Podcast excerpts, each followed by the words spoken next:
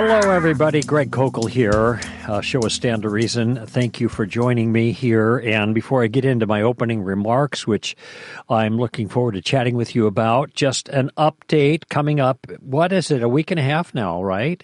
Just a week and a half. We've got um, hmm, 901 signed up for Pennsylvania, Philadelphia area for our next reality. That would be our fifth of six in this season. Um, we can take 1,100, so we got about uh, 200 seats left. But I, I'm just very confident, in light of the pattern that we've seen all year long, that those seats are going to go. We've sold out everywhere except for the church that holds 4,400, and we put 3,300 in there, and that's in Minneapolis, the largest church in the state there, uh, Grace Church Eden Prairie.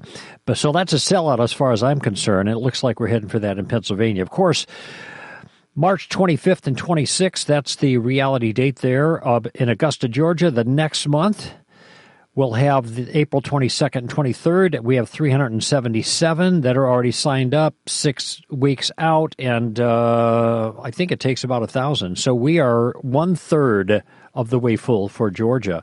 So uh, I encourage you to go if you are interested. You're within striking distance of either of those two events.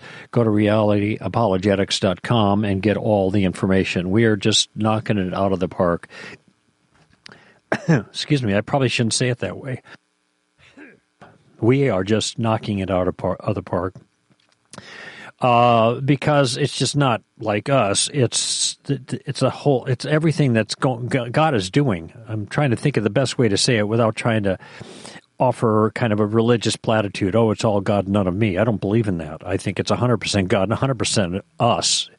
How this works out, but we are working hard. God is working hard. It's been working out wonderfully, and we've just been watching it expand. And kids get excited, and we're thrilled. Okay, we're just thrilled.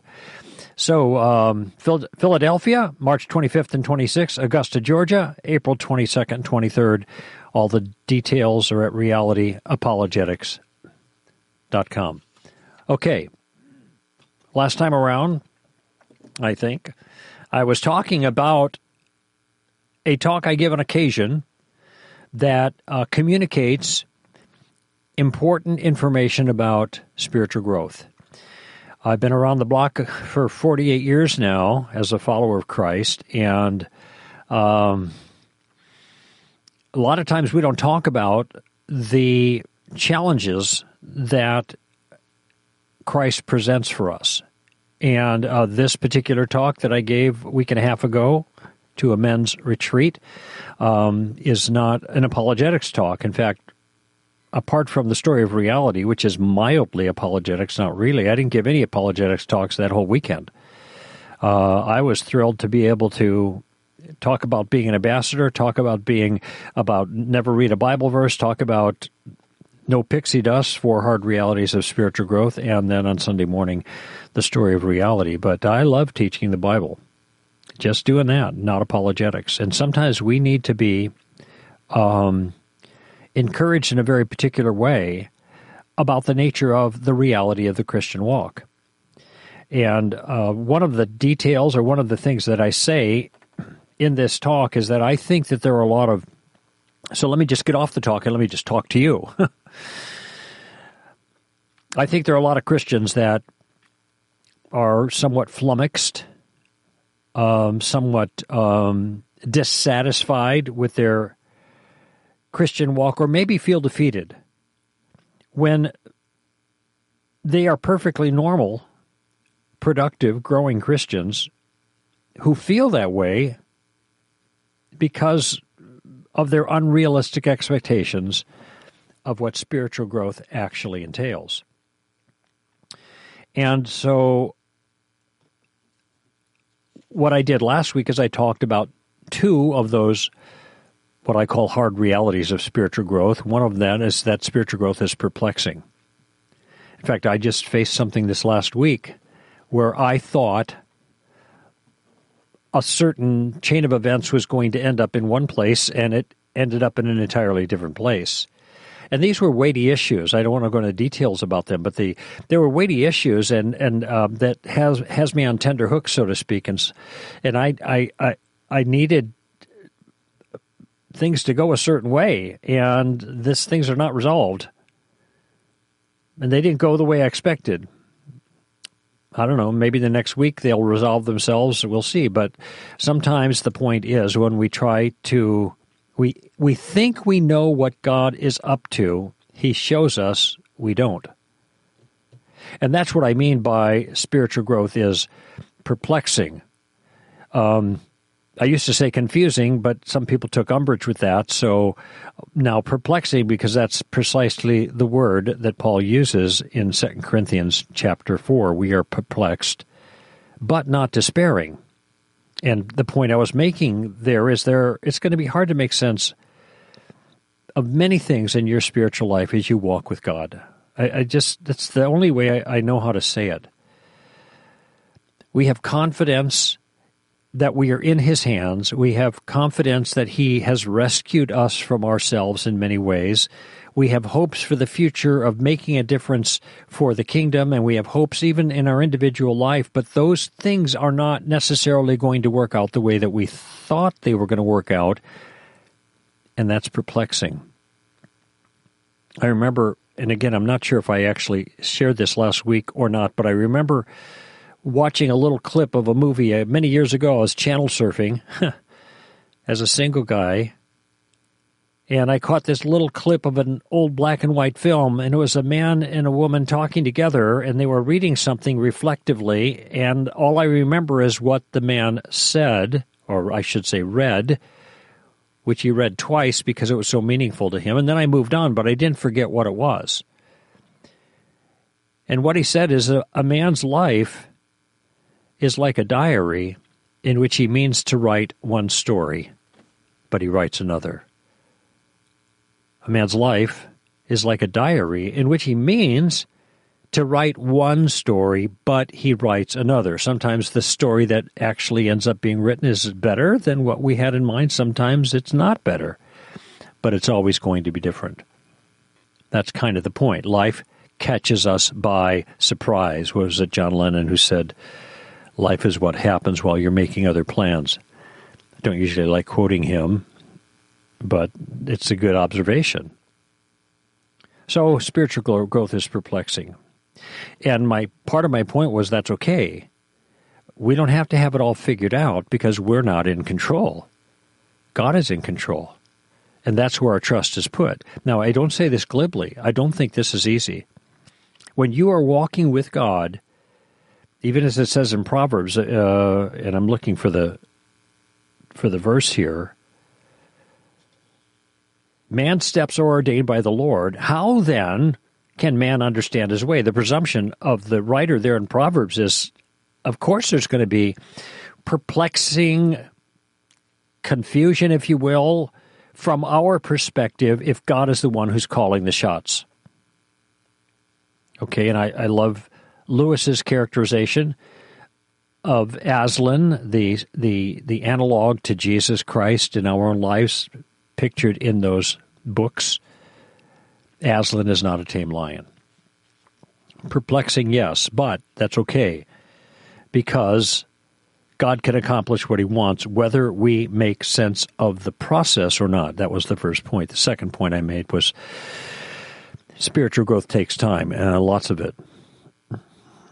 And, um, you know, I noticed something in Paul's life. When he, Paul, the great apostle Paul, right? Okay, he he written so much of the New Testament, not most of it. Luke actually has more words, but Paul is the chief theolo- the- the- theological craftsman there for us, right? And he says in his first book, Galatians, he says, I, Paul, I'm paraphrasing here, but I, Paul, an apostle chosen not by men but by Christ, you know. So there's a, almost, there's a, seems almost like there's a borderline attitude there. I'm not taught by men. I'm ta- I took the message that Jesus gave me and I passed it by the pillars and they said I'm okay. I haven't been running in vain, etc. But there's just there is this he's front and center with his authority. Later on in his life though, I noticed in First Timothy, he is talking about Christ coming to save sinners, and then he identifies himself as the foremost of all. Christ Jesus came into the world to save sinners, among whom I am foremost. Yet I found mercy. It's it just interesting to me that the, in a certain sense, the younger Paul was flashing his creds in a pos- his positive creds, and the the much more mature, further down the line, Paul is flashing a different set of creds, greatest of sinners. And I think there's something there that the the more you grow in Christ, the more aware you are of your own sinfulness, to put it simply. Oh, I, I was talking about this with someone, and he said the reason is we're standing closer to the mirror. I thought that was pretty clever because it's James that uses the mirror as an illustration or an analog to the law. We look in the law, okay, the mirror, it's a mirror to us. And uh, when we look at it, then we go away and forget what we saw, is what James' point is. But this use of the metaphor, I think, is clever. We get closer and closer to the Lord. We, we are actually growing, but inside there maybe is a sense of of feeling like we're going backwards because I think we have a deeper sense of our own frailty, our own inadequacies, again, our own sin, to put it simply. And so I think this figures into the feeling of spiritual growth lagging from our perspective it's taking more time to get where we thought we'd be a long time ago, but we're not. But that's okay, my point being because because time is an important factor in real change. Okay? And so therefore, well what I say in my notes is we can rest in the process. Yeah, easier said than done. I get it. Nevertheless, it's true the more that we have confidence in God's working in His timing in our own lives, the more we can say, okay, I'm not driving this ship. You are, Lord. I'm, I'm kind of along for the ride in a certain sense. Take it where you want. But this brings me to the third point that I want to spend a little time on here, and that is that spiritual growth not only is perplexing, spiritual growth not only takes a lot more time than we imagined, but spiritual growth actually hurts. And this is not a popular teaching, but it is the truth. I have mentioned before a concern, and I experienced it just this last weekend visiting a church in our community. A, a concern for what what, um, what I think um, amounts to an inappropriate triumphalism miracles everywhere, everything's wonderful, God is great. Well, God is great. I'm not taking exception with the truth of the statement, but notice this is coming from people that are really jazzed. Amy and I had a conversation about this on STR Ask, hashtag STR Ask, about people saying, God answered my prayer, he's faithful. Wait a minute, is he only faithful when he answers your prayer? Isn't he faithful when he doesn't answer your prayer? Isn't that God? faithful regardless? Or do we just rah, rah, rah God when things are going well? And I think this is what happens a lot in church communities. We're going rah, rah, rah, rah. God is faithful, God is faithful, God is faithful, but we're reading that in our own minds in a certain way with a certain experience. And there are a lot of people in the midst of the rah, rah, rah at a church service that aren't experiencing that, but they don't let anybody know. They're putting on a happy face because they think everybody else is doing fine, even though I'm not. And I will just tell you quite uh, candidly that my own Christian life has been punctuated by seasons of extreme difficulty, emotional pain, and turmoil. And some of those seasons have been very, very long. In fact, when I was a younger Christian, those seasons were shorter. And as I have gotten older in the Lord, those those seasons linger longer. Now, again, I'm not, I'm not looking for sympathy. I'm just being candid with you, not for my sake, but for your sake. Because part of my presumption here is that my life isn't different from yours in any significant way that has to do with walking with the Lord. I have different gifts than you do. I have different opportunities than you do, but I'm just a brother in the Lord, walking through this strange thing called a relationship with God, just like you are. And the fact is, the older you get, the more it hurts. Now, some people are going to take exception with that. Okay. If that's not the way it is for you and you've been around for a long time, well, I, I have no beef with you. But when you talk to people who have known the Lord for a long time in a deep and profound way, people who are profoundly used of God, you will notice, you will discover that this is characteristic of their lives. In fact, I, I, I actually don't have it in front of me now. I should have brought it. But C.H. Uh, C.H. Spurgeon made an observation, and I actually read this observation every week to keep my own perspective in balance.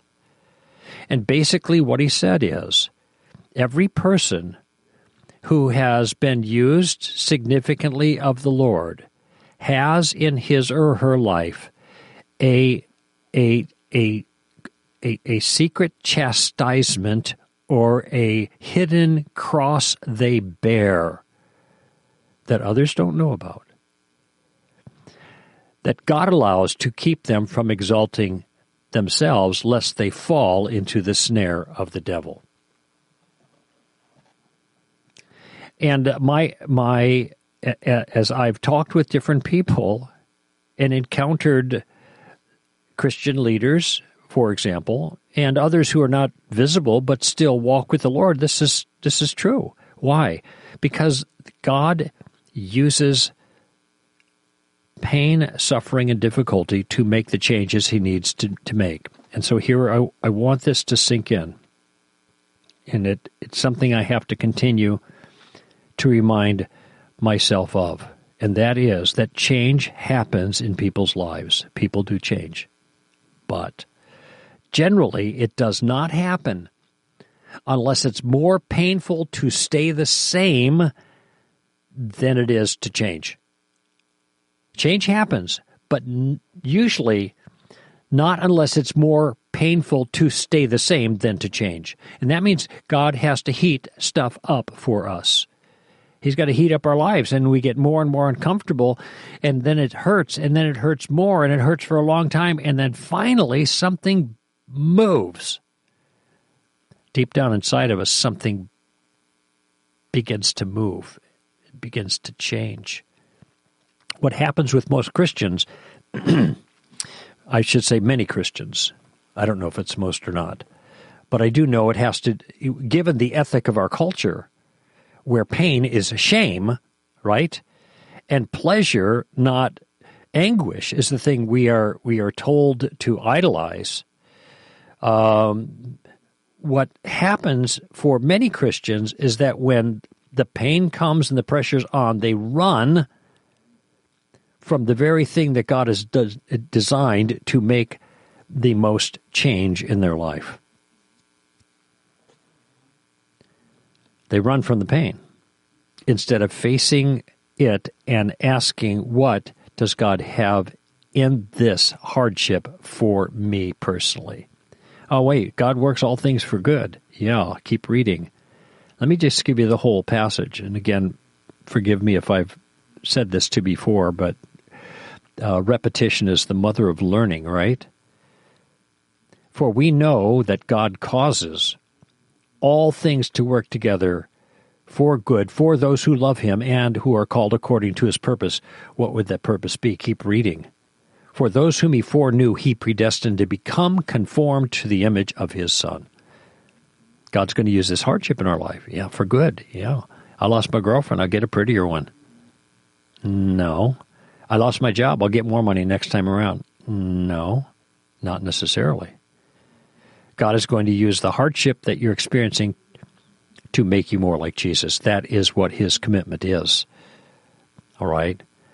And, uh, I mean, there's a simple little aphorism that I have found helpful in the past, and that is life is hard, and then you die.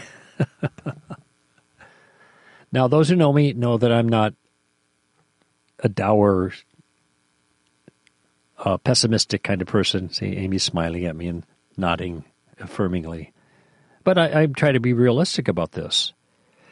And by the way, when you go to the text, it's amazing how much of this is in there. Um, I think I've mentioned before that the book of Hebrews was written to suffering Christians. The book of First Peter was written to suffering Christians. Says that right at the outset. The book of uh, Philippians is written to suffering Christians. First and Second Thessalonians, suffering Christians. Ephesians, Philippians, Colossians, and and Second Timothy, at least, were written by Paul in prison. Um, I always marvel too uh, that when Acts chapter twenty-four, there's Felix, who's trying to do the Jews a favor. Paul's in prison, so he leaves him in prison for two years. And then, wait a minute. What do you mean, and then? What happened in those two years? It's just two years he's in prison. We don't know what happened. He's just in prison for two years. That's not fun. Uh, that wasn't part of my plan. Maybe not his, but Paul understood that he was expendable for the cause. Philippians, in fact, he says, if I am being poured out as a drink offering on this on, as a sacrifice on behalf of your faith, okay, I rejoice. That's good. I'm I'm I'm cool with that. Paraphrase. So I'm going to read a couple verses for you just to put this in perspective. And, and, and again, what am I trying to do? I'm trying to put it in perspective because I think that there's a lot of people that are going through some hard things or will be going through some hard things that will that has or will create discouragement about their Christian lives. I know that. And I understand that because pain, emotional, physical, whatever, has a way of doing that. It has a way of making us feel abandoned. Look at Jesus on the cross. My God, my God, why hast thou forsaken me? Far from, well, he's citing here the first verse of Psalm 22, and the second verse helps us to understand what he's going through. Far from my deliverance are the words of my groaning. He's not doubting God there. He is God. He's he's he's he's agonizing under the anguish of suffering alone. Far from my deliverance are the words of my groaning. And we find ourselves in similar situations for, a, in a certain sense, a kind of parallel purpose or reason. That is, God had a purpose for Jesus in doing that. Uh, and Jesus was willing to surrender to the Father. And in the same sense, God has a purpose for us in the much more modest anguishes that we are to endure in this life. So, the verses, I'm just going to offer a few of them. This speaking of Jesus as our model, Hebrews 2:10, for it was fitting for him Jesus, for whom all are all things, and through whom are all things, and bringing many sons to glory, to perfect the author of their salvation through suffering. So I misspoke there. It was fitting for God, that's the him there, for whom are all things, and through whom are all things, in bringing many sons to glory, to perfect the author of their salvation, Jesus, through sufferings. Anyway, there's a, there's the there's the the means and the end. Okay. Um, First Peter 4. I love this. Beloved, do not be surprised at the fiery ordeal among you, which comes upon you for your testing, as though something strange were happening to you. Okay? It's not strange, ordinary.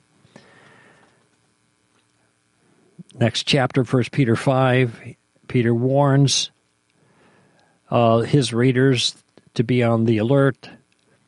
The adversary, the devil, prowls around like a roaring lion seeking someone to devour. He's dangerous. Okay, how do you deal with it? Verse 9 and 10 Resist him, firm in your faith, knowing that the same experiences of suffering are being accomplished by our brethren who are in the world. And, he adds, after you have suffered for a little while, the God of all grace, who called you to his eternal glory in Christ Jesus, will himself perfect, confirm, strengthen, and establish you. And there's many more verses I could read here. Um, we need to go to break in a moment, but I want to just end with one I've mentioned many times. And in fact, when I sign one a book at a reality to a young person and they ask me to leave a verse reference, I always put down 2 Corinthians chapter 4 verses 16 through 18, which includes the statement for momentary light affliction. Let me pause for a moment on that. Wait, this is Paul writing momentary light affliction. He's talking about the hardship of this lifetime. What we endure in our fourscore and ten, momentary light. Wait a minute, Paul. You, Paul, you're the guy, right? Who was whipped four times, 39 lashes each? You were beaten with rods three times? You were shipwrecked twice? You were stoned in Lystra once, left for dead. You call that light affliction? Yes. Momentary? Yes. Because he's making a comparison from the temporal thing to the eternal thing. For a momentary light affliction is producing. It's the means that God uses to accomplish an end, is producing an eternal weight of glory far beyond all comparison. Paul says in Romans 8, I count the sufferings of this present life to be no comparison to the glory that is to be revealed. And then he continues there in 2 Corinthians 4 Well, we look not at the things that are seen, but the things that are unseen, for the things that are seen are perishing but the things that are not seen are eternal. So this is the answer here. As difficult as it is, I am not being glib, trust me. In the hardships of our lives, as difficult as it may be, we have to continue to remind ourselves that this is momentary. And by comparison to the great glory to follow, it is light affliction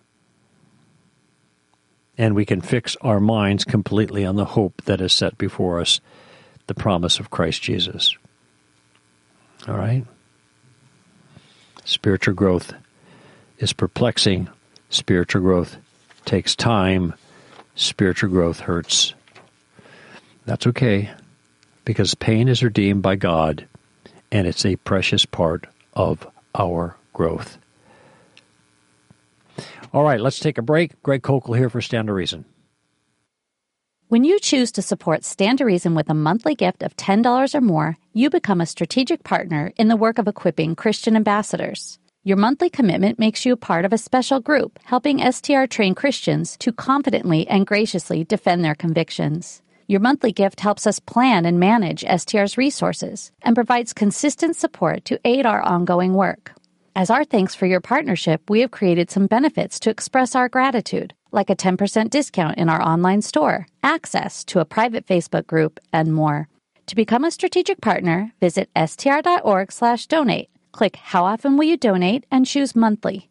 For personal assistance, you can email Ocean Wilson at ocean at str.org. The world says you can be a boy or a girl. You can be gay or straight. You can be cis or trans. There's no right or wrong way to define yourself. No one can tell you who you are. You decide who you want to be, and whatever that is, it can change whenever you want. That's because your identity is untethered to reality. It's chaos. But you don't have to listen to the world. You can listen to a different account of who you are, one told by your maker. And this one is anchored to reality and will bring you from chaos to clarity.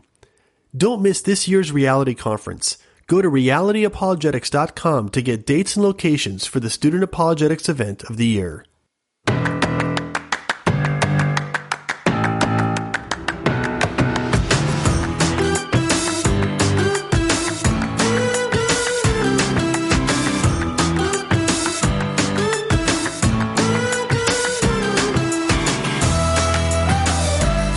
All right, friends, Greg Koukl here, and a little lean on calls today. I didn't give the number. Maybe I should. 855 243 9975. 855 243 9975. Of course, that's the, the number you call if you want to get on the show that's live, which is on Tuesdays from 4 until 6 p.m. Los Angeles time, now daylight savings time. It's always a weird adjustment, isn't it? Isn't it weird? I, I don't know why they do that. Why don't they just leave it alone? You know, in any event, I think we're stuck with it. So, there's some rumor that they're going to try to make daylight savings time like permanent. All right, fine, just one or the other. Not all this moving back and forth, because you end up missing church, right? That's what happened. I went to the 11 o'clock service. It was packed out because all the people that were late for the 9 o'clock service they were at the 11, so it was standing room only. It looked like a big success. It was only because you had a bunch of loser people didn't move their clocks. Uh, by the way, just um, updating you on some things happening with STR. I told you already about Philadelphia uh, reality and Georgia reality. That's moving great. Uh, let's see. Jon Noyes is going to be live on Facebook, Twitter, and YouTube on Wednesday next. So that'll be March 23rd. Mark that. 12 p.m. Pacific Standard Time. It's PDT now, Pacific Daylight, uh, for his To the Point Live. And you can go to str.org and scroll down to the bottom for links to our social media channels. But that's uh, March 23rd, 12 p.m. Uh, yeah, that's noon, right? Okay, good. Also, Alan Shlemon's going to be in uh, Santee, California on Saturday, April 2nd. And he is, uh, let's see, what is he talking on here? It's not the I don't have the details, but it's Carlton Oaks Baptist Church's evangelism seminar, Santee, California, Saturday, April second. So look, uh, you can check this all out on our website. Amy Hall, you're going to be doing a live Q and A on Facebook. Oh my goodness! Now, Amy, did you know that? Yeah, there it is. She didn't look excited. Oh, she's excited. No, because She's our uh, Ask the Apologist uh, realities, and she is on her feet from 9 in the morning until 5 in the evening, constantly answering questions at reality. She is a real trooper. Well, if you missed her at reality to ask her your questions, you can go to Facebook, Wednesday, April 6th, 1 p.m. Pacific Daylight Time. there it is again. And again, visit our Facebook page uh, if you want to submit your question, and Amy will answer. Uh, this will be, by the way, text only, no video. So she will be on video. Uh, wait, Amy, will you be on video on that, or you're only text? Okay, so it's so you won't get to see Amy. You'll just be able to benefit from her typing. But she's a very fast typist. She types so fast that she has already rubbed the paint off of her, off of some of her numbers on her. I was looking at that today. All right, so that's coming up, and uh, then uh, Tim Barnett. Mr. B will be at uh, Bridgepoint Fellowship Church in Texas on uh, on Sunday, April 10th, and I don't know where that is in Texas. So I'm just reading my announcements. But if you live in Texas, you may want to drive over to Bridgepoint, which could be a long walk, drive depending on where that is and where you live. Go to our str.org, and uh, there's a section there that talks about who is where and doing what, and you get all the information for all those events. All right, so now I'm sans callers. I am going to. Uh, I'm going to, to to take a couple of questions that have been passed on to me one way or another through email uh, or people have um, texted it or something. Um, so here's one from Benny in Texas, and it has to do with where moral laws come from. Now I talk about this a lot, and then that's good uh, because this issue is really important. It's important because the whole issue of morality obviously affects the behavior, our behaviors, our lives. It has powerful ramifications, manifestations, both for daily living, um, and it also has ramifications for the question of God. Uh, some people think the problem of evil is a good argument against God. It's just the opposite in my view. Because if there is evil, that means in the world, that means there's got to be a standard in the world that measures evil. And the question is, where does the standard come from? Now, if you're a materialist or an atheist, you have you can't help yourself to that standard, though people do it all the time. Uh, you have to you, you have to you, you, if you're going to complain about the problem of evil, the way most people complain about it, and the way most people raise the issue is not as an internal contradiction for Christianity. That's called the deductive problem, and that problem is not brought up hardly ever anymore because it's been resolved quite a long time ago. Uh, it, there is no necessary contradiction between God's goodness and his power and the existence of evil, as it turns out. I do write about that in the story of reality, but we have other places on our website we talk about that. But anyway, that's not the way it's usually raised. It's usually raised if your God is real and he's good and he is powerful, then why is there so much evil in the world? That's the issue. And of course, they're right. There is evil in the world in the world. They are acknowledging the reality of bad stuff that happen. I got it. I'm with you on that. That the resolution of that question aside, to raise the question, there's got to be bad stuff in the world. In order for there to be bad stuff, there's got to be laws of some sort that are broken that allow us to uh, make sense of what we call badness. You can't break the speed limit if there are no speed limits, and you can't have any speed limits to be broken if there is no government passing speed limit laws. So there's just a very quick analysis of why, if there is evil in the world, there's got to be a transcendent God to ground that transcendent morality, which is violated with transcendent evil. Okay? That's a predicate to the question here.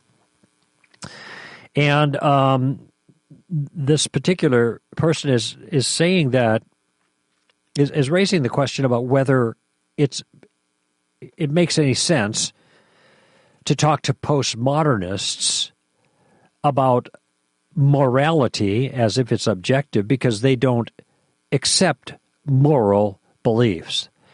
And the way he puts it here, they are they use what used to be called situation situational ethics relative to a moral outcome. And um, so the claim here is you've got a whole group of people who don't care about morality. Instead, they are committed to what he calls situational ethics, all right, which is that um, the, it's the, the way he's using it, the situation determines your ethic. Okay. Now, I need to clarify some things here because there's a bit of confusion in the question. First of all, situation ethics, situational ethics is capital S, capital E. And the reason is, is because it's a proper noun. And the reason it's a proper noun is because it is an ethical system that has been uh, promoted by a guy named Joseph Fletcher many years ago, 40, 50 years, well, 40 years ago at least. All right. And um, his view his oddly his situational ethics system was an objectivist system, not a relativistic system at its core. He said the the moral absolute that ought to govern everything is the absolute of love. And so in every situation, you are obliged to do the loving thing. Now, unfortunately for Joseph Fletcher, it was not really clear exactly how love was to be defined to guide our actions. That sounds like a biblical ethic, but in the Bible we have um, we have clarity on what love is. And it's not mere acceptance of other people's behavior, or you know, in that in, in, in that view, it's possible, certainly the way people apply it nowadays, to promote immoral sexuality based on love. After all, love is love, right? Okay, see, that's so even though the ethic is objectivistic, in application it turns out to be very relativistic because the word love has lost any meaningful definition, the kind of definition that we see clearly in Scripture self sacrifice, not rejoicing on in unrighteousness, but rejoicing in the truth, that kind of stuff. All right? So situational ethics is an objectivist view. Here's the second concern here in this question. And the second concern is that all truth statements are relative to the circumstances. The truthfulness of any statement depends on the circumstance that the statement is applied to.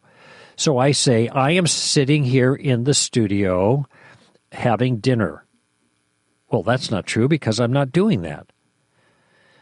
No, I'm here in the studio doing a radio show. Well, that's true at the moment. Two hours from now, it will not be true.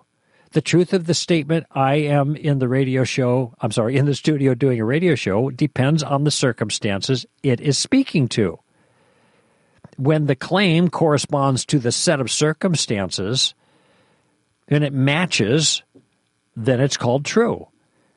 So the situation always is a factor in any truth statement, and this applies even to moral claims. So, is it is it is it is it uh, is it wrong to cross the street here? Um, depends.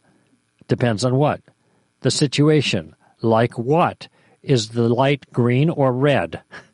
If it's red and you cross, you're breaking the law and you shouldn't break the law. If it's green, you're not breaking the law, you can cross. Same action crossing the street, it's it's right in one set of circumstances and wrong in another set of circumstances. It is not situational ethics. It is it is proper moral assessment based on the circumstances that we're facing. Okay?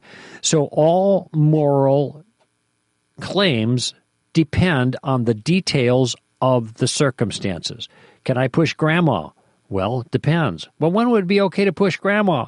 When grandma's in the way of a speeding car and you're trying to save her life. Oh, you mean in that circumstance? Yes, in that circumstance. Or, if you will, will in that situation. All right. Now, with that in mind, knowing that situational ethics is something different, we're not talking about that here. But we are talking about moral moral activity being determined right or wrong dependent on the circumstance. That's not relativism, that is objectivism. All right. Relativism is when it's relative to the subject, the individual, not to the situation. So if I say, well, it's true, it's right for me to do this under this set of circumstances, but you in the same set of circumstances, it could be wrong for you, that's relativism.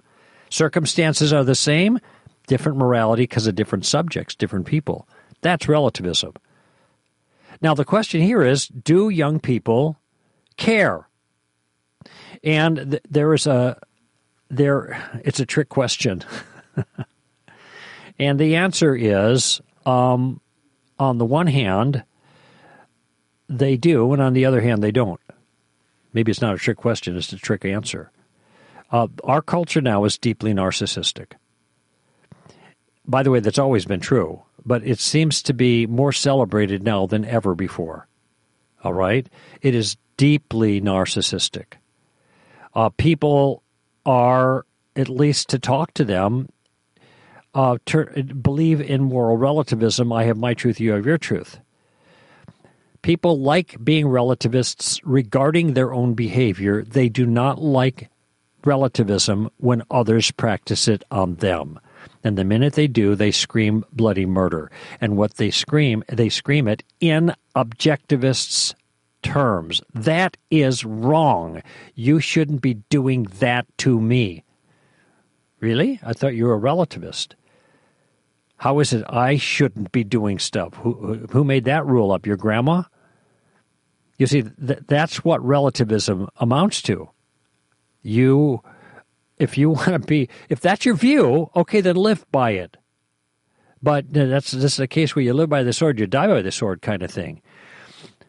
Then everybody gets to live by it. If that's the nature of reality, there's no objective morality. Then it's just power that's left. Got that? So, um, it turns out, in spite of the fact that this is a culture that's deeply narcissistic and talks relativistically. It turns out that way deep down inside, they're actually common sense moral realists. In other words, they know better, they know there's objective morality, and this is why they talk about it so often, especially when it's their ox that's being gored. Okay, so uh, I I just want you to think about that. It is related to what I call the uh, inside out tactic that God has built inside of every human being in virtue of being made in the image of God. There are things we can't get away from, and one of them is is a moral nature. Okay? Our moral natures are built in. Even when we deny that there is such thing as morality, the inside speaks out when we're not guarding it. So, can the moral argument be used with young people? Yeah, I think in certain circumstances they're going to be resistant to it in some ways because they're so relativistic. Appealing to honor, watching John Adams, the HBO special, which is magnificent. We've had it around for years, we've seen it before, but there, to our founders, honor and duty meant something. They were objective moral goods. And appealing to those things uh, was persuasive. Nowadays, it doesn't make any sense to most people to, pe- to appeal to honor or duty.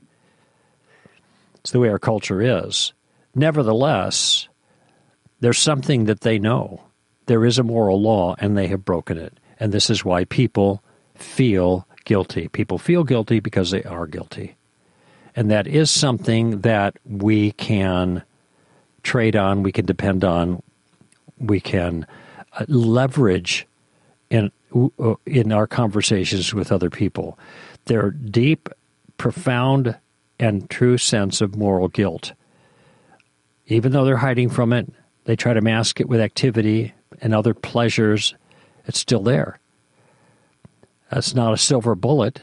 It isn't like magical, but there is something there to appeal to that is real and true, even when the culture is saying loudly no.